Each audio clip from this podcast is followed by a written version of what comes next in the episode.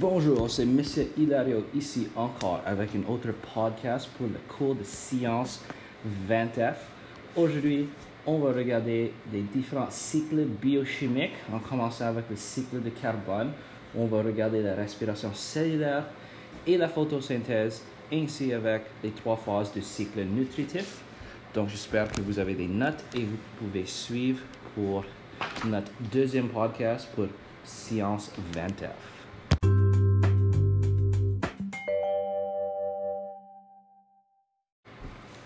Donc, aujourd'hui, on va regarder le cycle de carbone, qui est un cycle biochimique. Il faut savoir qu'il y a deux facteurs essentiels à la vie sur Terre, sont les suivantes. Premier facteur essentiel, c'est l'énergie. L'autre facteur essentiel, c'est les nutriments et surtout le carbone. Le carbone est un élément de base de tous les êtres vivants jusqu'à maintenant. Fait en sorte que l'énergie, c'est le soleil qui est la source primaire de toute énergie qui existe sur la Terre. Les producteurs, autrement dit les plantes, utilisent le soleil pour fabriquer leur nourriture. Ils font la photosynthèse pour fabriquer le sucre de glucose.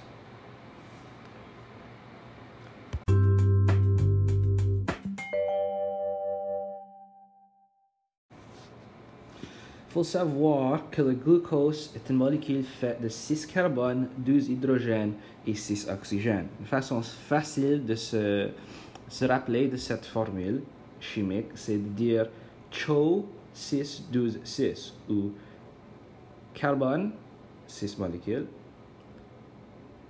hydrogène, 12 molécules, puis oxygène, c'est une autre 6 molécules pour former le glucose. Encore, c'est CHO 6, 12, 6.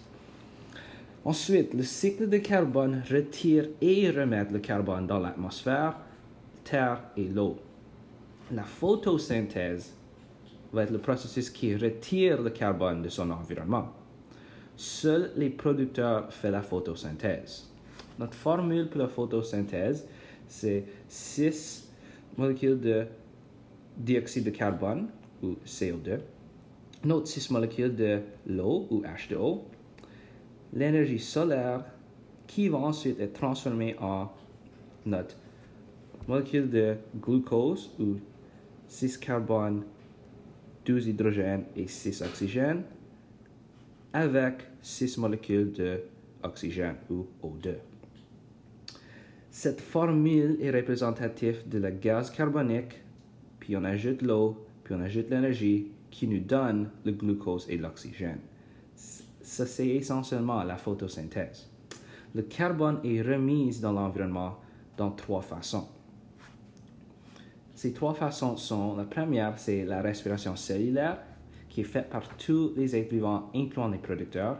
C'est essentiellement l'opposé de la photosynthèse. Donc, ici, on va inspirer l'oxygène, 6 molécules de O2. On va manger le glucose, notre CHO626, qui va ensuite devenir 6 molécules de CO2 et 6 molécules de H2O qu'on va expirer. Ensuite, on va aussi produire l'énergie qui est gardée par la cellule pour fonctionner. La respiration cellulaire est faite par la mitochondrie de la cellule. Deuxième façon qu'on va remettre le carbone dans l'environnement, c'est les décomposeurs ou les champignons et les bactéries. Ils vont remettre le carbone dans l'environnement quand ils décomposent les plantes et les animaux morts qui sont remplis de carbone. Finalement, on a la combustion qui est brûler l'essence, le gaz naturel et le charbon et ça va libérer l'énergie et ceci remettre le CO2 dans l'air.